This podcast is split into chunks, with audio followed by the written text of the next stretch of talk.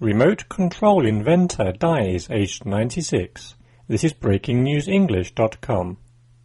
The inventor of the television remote control has passed away at the age of 96.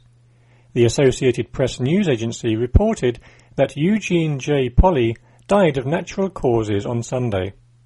His creation is one of today's most commonly used and ubiquitous devices. Mr. Polley worked as an engineer for a company called Zenith, now part of Korea's LG Electronics.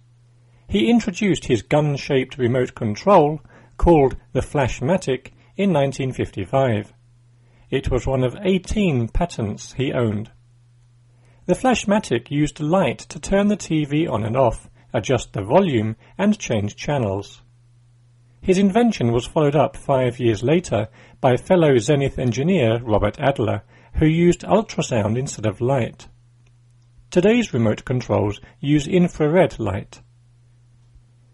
Polley worked for Zenith for 47 years and held some top technology posts.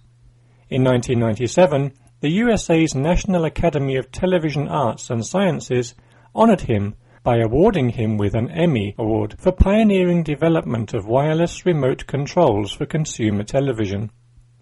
Polley's invention is something we all take for granted nowadays. Generations of people have grown up not knowing that before remote controls, we actually had to leave the sofa and push a button or turn a dial to change their TV settings. Today, we use remotes for everything, from adjusting the brightness of lights to changing songs on our iPads to opening the garage door from 30 meters. Life would be quite different without this handy gadget.